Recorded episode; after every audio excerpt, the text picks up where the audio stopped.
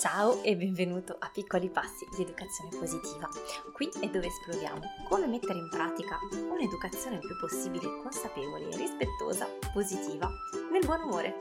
Sono Clio, mamma di due bambini, passata in azienda, oggi consulente genitoriale, fondatrice del Summit per l'educazione positiva e creatrice del percorso online per genitori. Tempo per crescere, sono felice di ritrovarti.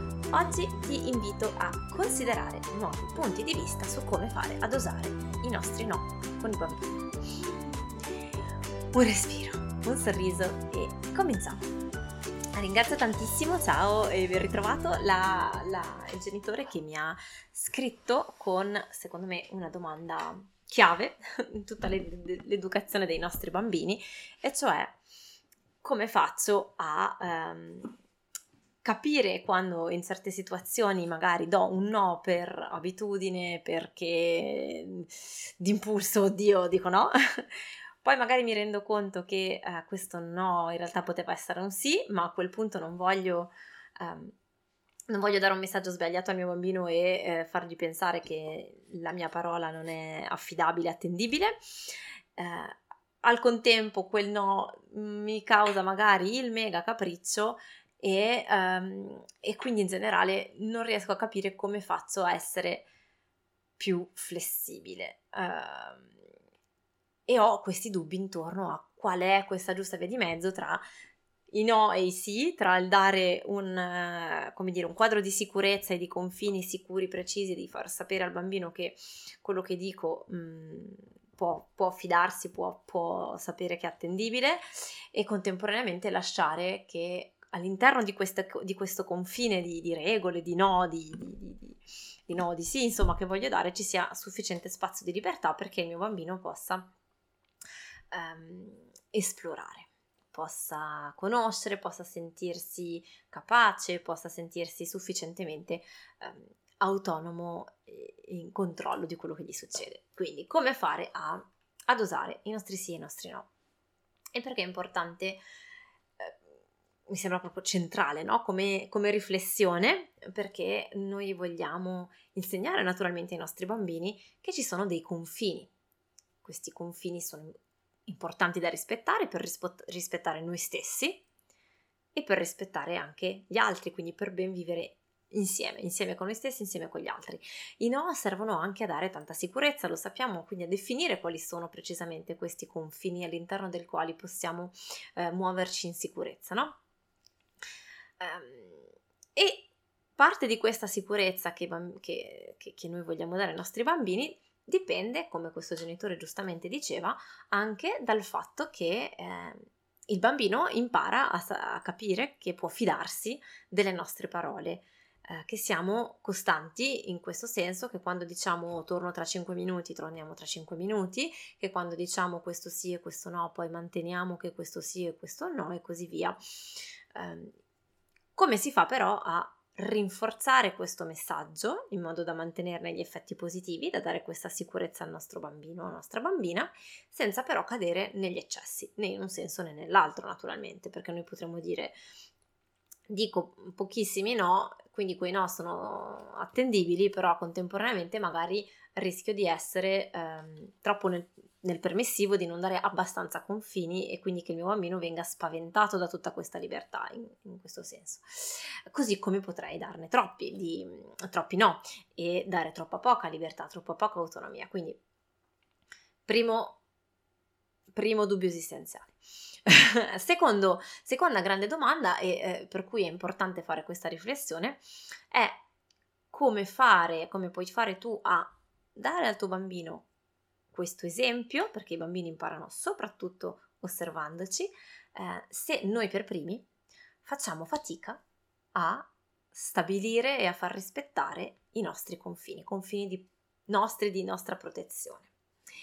Ah, perché um, quando, vi faccio qualche esempio, diciamo, cerchiamo di fare le cose per i nostri bambini, per farli contenti, perché però questo poi ci porta a, a, tirare troppo la corda su di noi, a non prenderci mai i nostri spazi, a sacrificarci, uh, e poi magari a coltivare anche del risentimento perché ci sembra che gli altri non rispettino i nostri spazi, che gli altri non ci mostrino abbastanza gratitudine, quindi magari rinfacciamo anche i bambini, ecco vedi perché di tutte le cose che faccio per te e così via, non stiamo dando per esempio, ecco, non stiamo dando l'esempio di come noi per primi possiamo far rinforzare, far rispettare i nostri spazi, i nostri confini.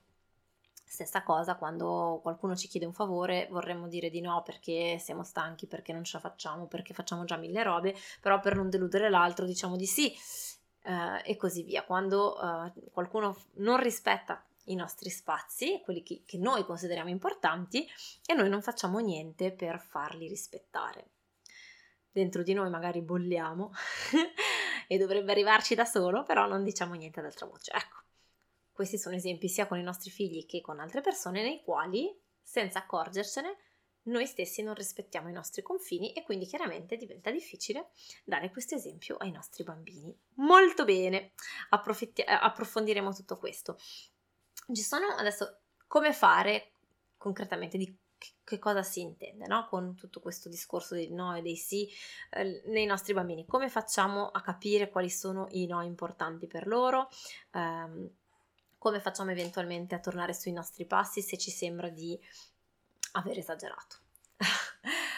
E ci sono delle frasi nel, nel, messaggio che questo genitore mi ha mandato che sono interessanti. Per esempio, dice: Sono reso conto che potevo essere più flessibile, però non sapevo come tornare indietro. Um, allo stesso tempo ho paura che troppa flessibilità non metta un freno alla mia bambina uh, che ne combina sempre una.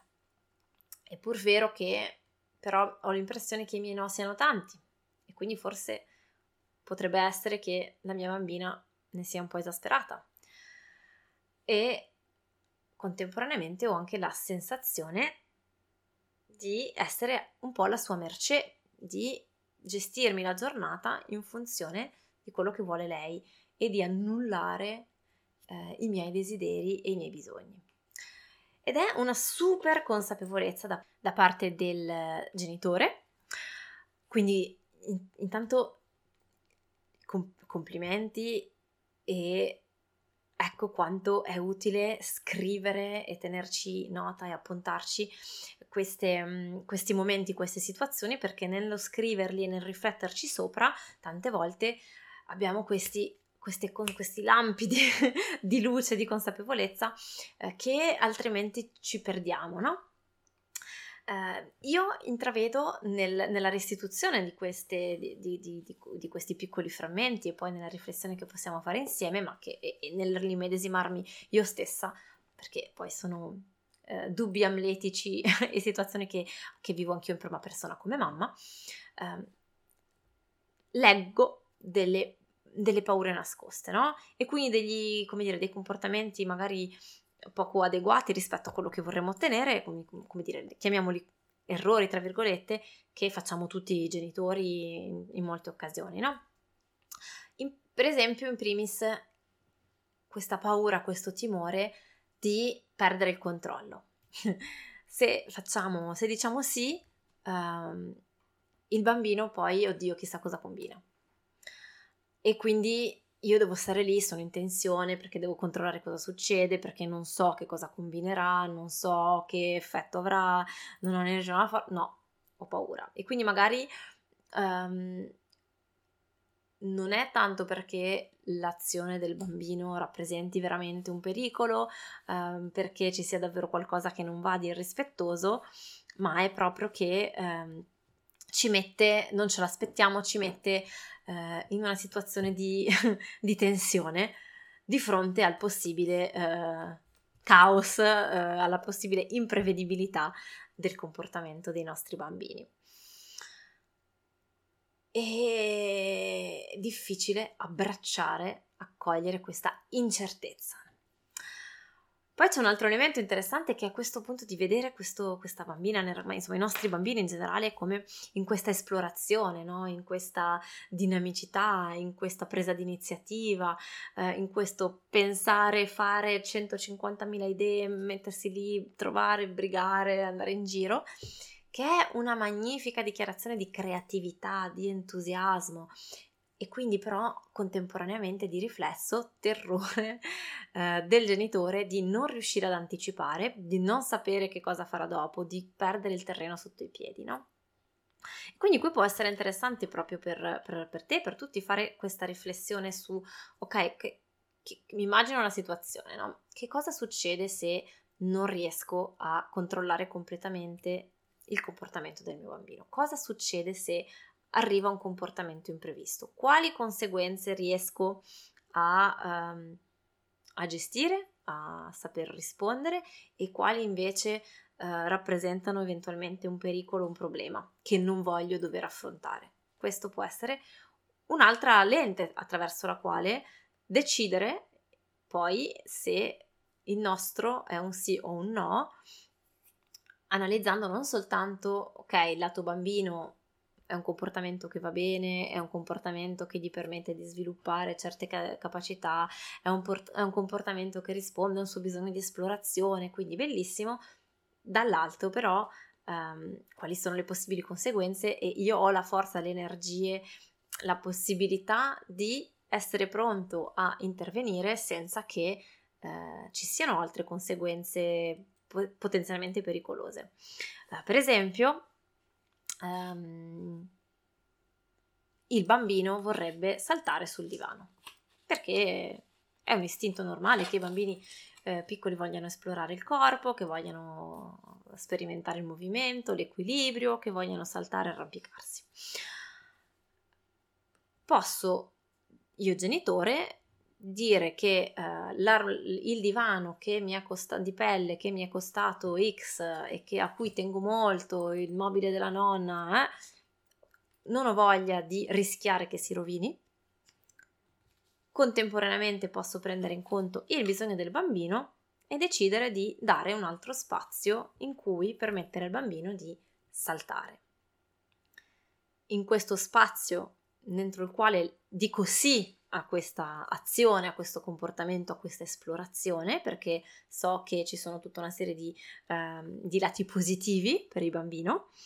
Um, so, determino anche quali sono appunto queste condizioni dentro le quali il bambino possa farlo in sicurezza e io possa essere in sicurezza, cioè che non devo preoccuparmi. Quindi chiaramente non metterò um, il trampolino eh, vicino alla strada o vicino al marciapiede, eh, piuttosto che in un posto, in, un punto in cui adesso non me ne viene in mente nessuno, ma insomma il bambino possa saltare sui panni stesi del bucato del vicino e sporcarli, eh, oppure, ehm, oppure rischiare di farsi male. Ok? Troverò nei limiti del possibile un posto in cui il mio bambino possa saltare e quindi magari non è in casa se sono in un appartamento e sotto c'è il vicino e gli dà fastidio, ehm, però posso trovare un posto in cui il mio bambino, un cuscino, una vecchia poltrona, una vecchia mate- un vecchio materasso che devo buttare via, in cui possa farlo in sicurezza. E quindi cerco, definisco questi confini entro i quali l'azione è possibile e oltre i quali non lo è più, prendendo anche in conto la mia capacità e possibilità di eh, di intervenire nel momento in cui questi confini dovessero venire eh, infranti, attraversati. Arriva anche il secondo punto, perché potresti dirmi che eh, appunto poi tocca a te sistemare, rimediare, corrergli dietro, no? Ed ecco che è importante rispettare i nostri confini, perché noi spesso ci dimentichiamo dei nostri, di confini, e poi sentiamo, come dicevo all'inizio, questo risentimento nei confronti degli altri quando non li rispettano, perché come spesso accade, noi ci aspettiamo che gli altri rispondano ai nostri bisogni, magari senza nemmeno averli espressi, anziché essere noi a pensarci per primi. Ed ecco che ci sacrifichiamo per far contenti gli altri, per far contenti i nostri bimbi e poi arriviamo stanchi morti e sentiamo questo risentimento quando loro rivelano la loro inevitabile imprevedibilità, parlando dei bambini, no? Um, e quindi è interessante a questo punto andare a capire come mai facciamo così tanta fatica, di che cosa abbiamo paura quando, quando ci immaginiamo anche solo vagamente di lasciare esistere i nostri desideri o bisogni abbiamo paura che il nostro bimbo o qualsiasi altra persona nella relazione possa esprimere dissenso o rabbia, oppure il timore di perdere l'affetto dell'altro, di sentirci rifiutati, oppure il timore di sentirci egoisti, di non essere una brava persona.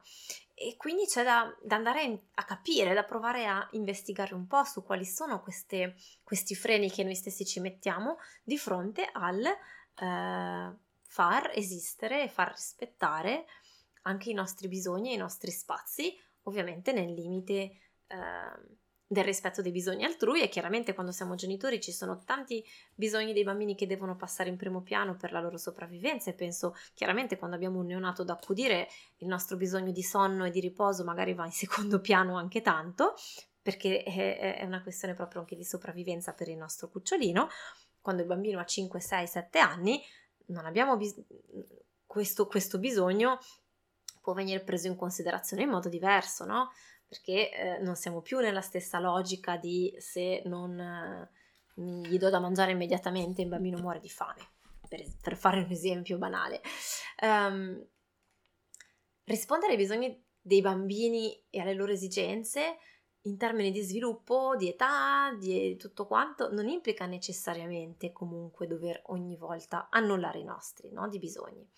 E ai nostri figli e ai nostri bambini fa bene sapere che anche i loro genitori hanno dei sogni, hanno dei desideri, hanno delle aspirazioni e che osano difenderli, anche se magari lì per lì loro, i nostri bambini, non ne sono contenti perché chiaramente eh, il bambino non ci dirà che bello mamma che vai a fare un lavoro che ti piace tanto e eh, mi lasci dalla nonna o dalla babysitter per fare questo lavoro. Eh, ed è chiaro che avranno bisogno poi di un tempo e di uno spazio perché siamo a loro disposizione, no? per col- perché, eh, perché, è giusto che sia così. Uh, ed è chiaro anche che ogni eh, bisogno va contestualizzato, no? No, e anche ogni desiderio, quindi magari non portiamo il nostro bambino di tre anni a un concerto punk che comincia a luna di notte, però non abbiamo neanche bisogno di passare la giornata in piscina se alla sola idea ci viene l'orticaria, no? In tempo per crescere parliamo a lungo di questo tema con degli esercizi per guidarti a capire meglio quali sono questi tuoi bisogni, questi desideri e come si fa a farli esistere anche quando la loro realizzazione sembra impossibile nell'immediato. E, e prendi questo esempio, no? immagina che, non so, al tuo compagno, alla tua compagna piacciono tantissimo le Ferrari, faccio un esempio proprio così. Ora, magari non hai il budget per comprarti una Ferrari, per regalargliene una, per... Però, quando ne vedete una per strada o al concessionario, magari vi fermate qualche minuto, magari gli chiedi cosa c'è che gli piace in particolare, magari addirittura fantasticate, no? Di quando un giorno ne comprerete una e fate un piano per come fare a riuscirci, no? A metà tra realtà e fantasia. Come si fa eh, a volte con le vacanze da sogno, i viaggi, qualche progetto che abbiamo in mente. Non c'è bisogno di annullare quel desiderio solo perché in quel momento non potete comprare la Ferrari, no? Non c'è neanche bisogno di, sentirci, di sentirsi stupidi, eh, sciocchi, infantili, immorali, di colpevolizzarci nel, perché continuiamo a tenere vivo questo desiderio, giusto? Allo stesso tempo, perché cerchiamo di annullare magari il nostro bisogno di un pomeriggio con le amiche o di un weekend senza figli o di una notte di fila senza dormire o anche solo di qualche minuto di silenzio in tranquillità seduti sul divano a non fare nulla? anziché lasciarlo esistere, no? guardarlo con curiosità e magari iniziare pure ad elaborare un piano per riuscire a soddisfarlo un giorno. Quindi il fatto di avere questo bisogno di sentirlo, di riconoscerlo, non implica necessariamente soddisfarlo immediatamente, no? Possiamo intanto però tirarlo alla luce del sole, sapere che c'è, dargli un nome, definire un contesto, eh, e, e, quindi anche trovare magari un piano di azione, delle, delle leve, degli aiuti, dei supporti perché un giorno quel, quel bisogno noi ci possiamo pensare e ci possiamo pensare ad assecondarlo anche quando non è possibile nell'immediato. Come si fa allora a decidere quali no mantenere, come fare a cambiare rotta eh, senza dare un messaggio appunto di incostanza e imprevedibilità ai nostri bambini? Prima cosa, tra le tante, non so se in ordine cronologico, comunque ehm, riconoscere che i nostri no sono delle abitudini.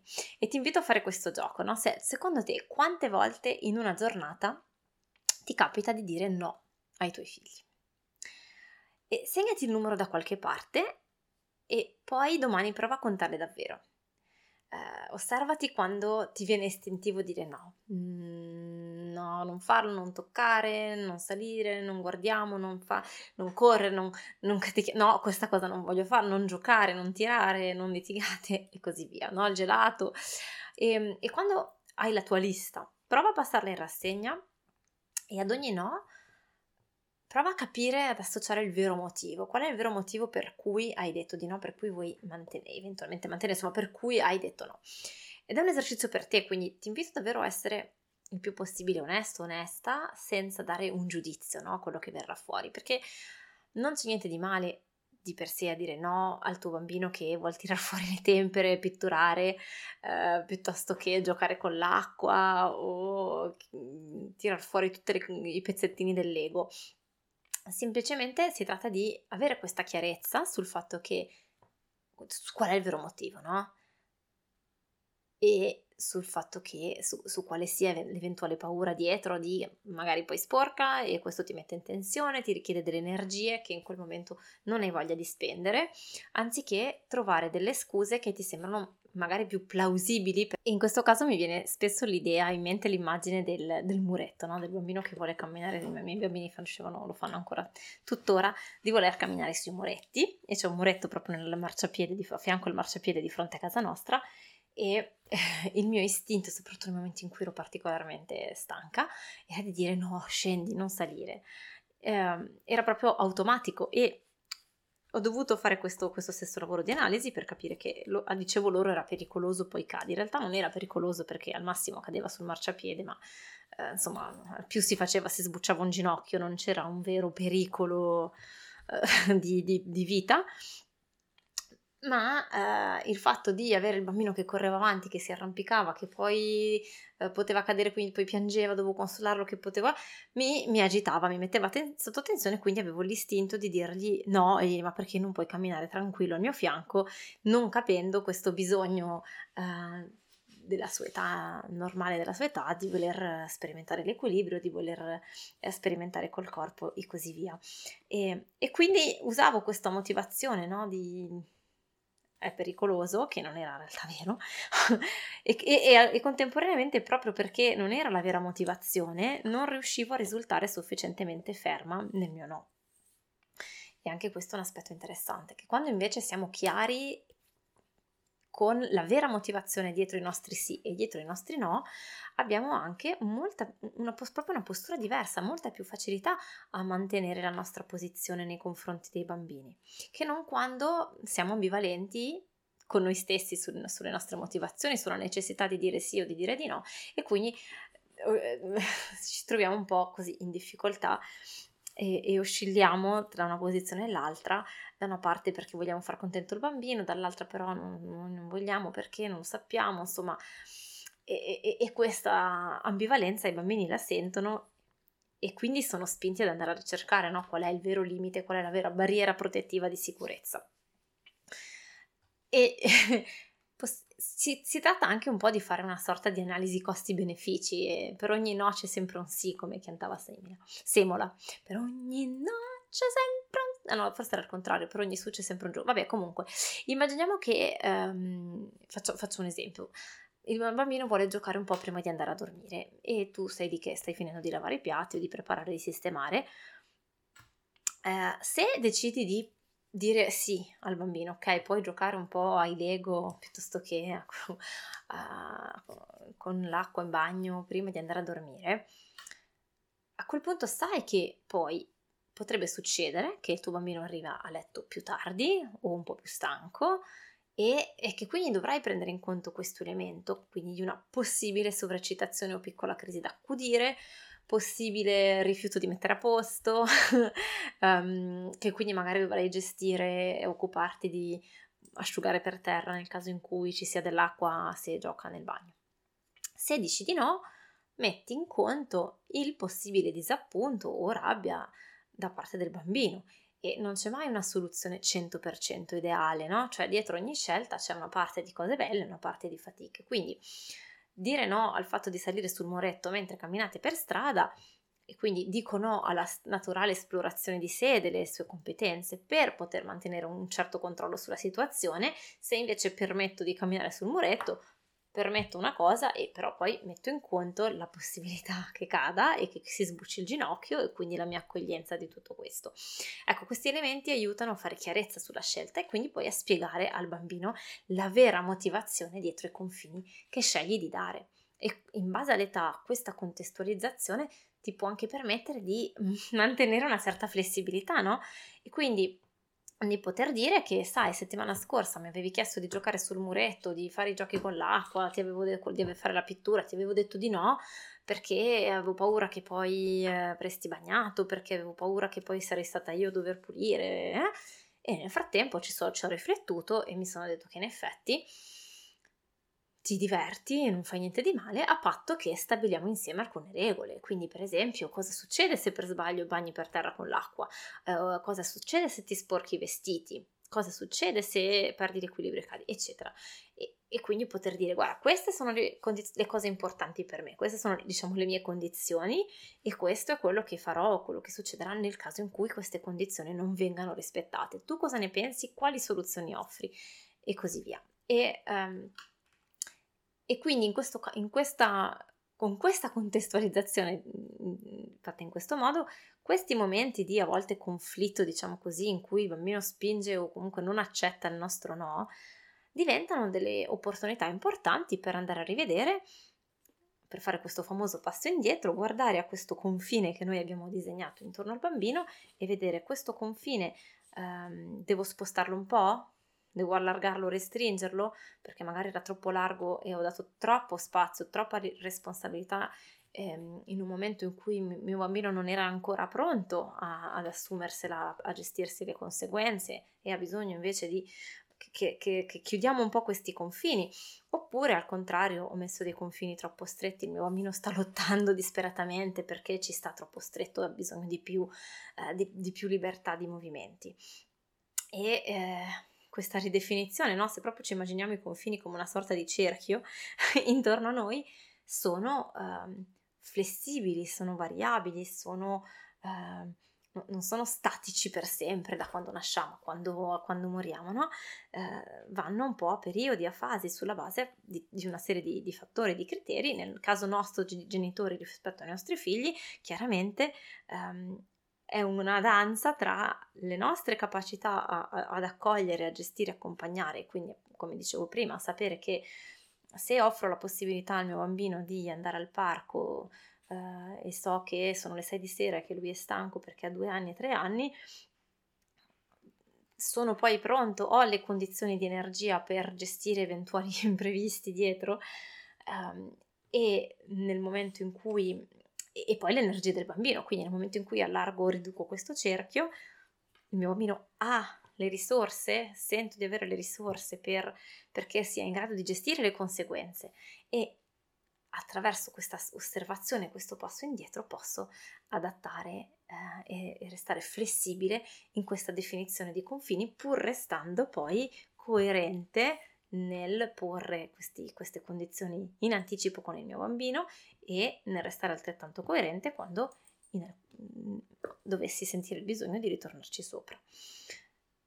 Non lo faccio sul momento dell'azione, no? di cambiare idea repentinamente, oppure se dovesse succedere che lo faccio perché non ci penso, mi viene distinto, posso poi riprendere la cosa col bambino e spiegare, guarda, ci ho ripensato, guarda, avevo detto così, ma in effetti eh, per questo motivo, questo motivo e questo motivo ho cambiato idea. Spero um, che questa immagine dei confini e questo parallelo anche rispetto ai nostri, a rispettare i nostri confini, ti aiuti a, uh, ad andare avanti, ad avanzare con questa riflessione su, che poi appunto è, è molto ampia, su come fare a, a, come dosare i no, come dosare i sì, che, che, criteri prendere in considerazione e non vedo l'ora di leggere i tuoi commenti perché mi racconti uh, come, come, fai tu, come fai tu uh, nel tuo quotidiano a dire no, tuoi, a decidere quali no mantenere. Un grande abbraccio e ci troviamo la settimana prossima.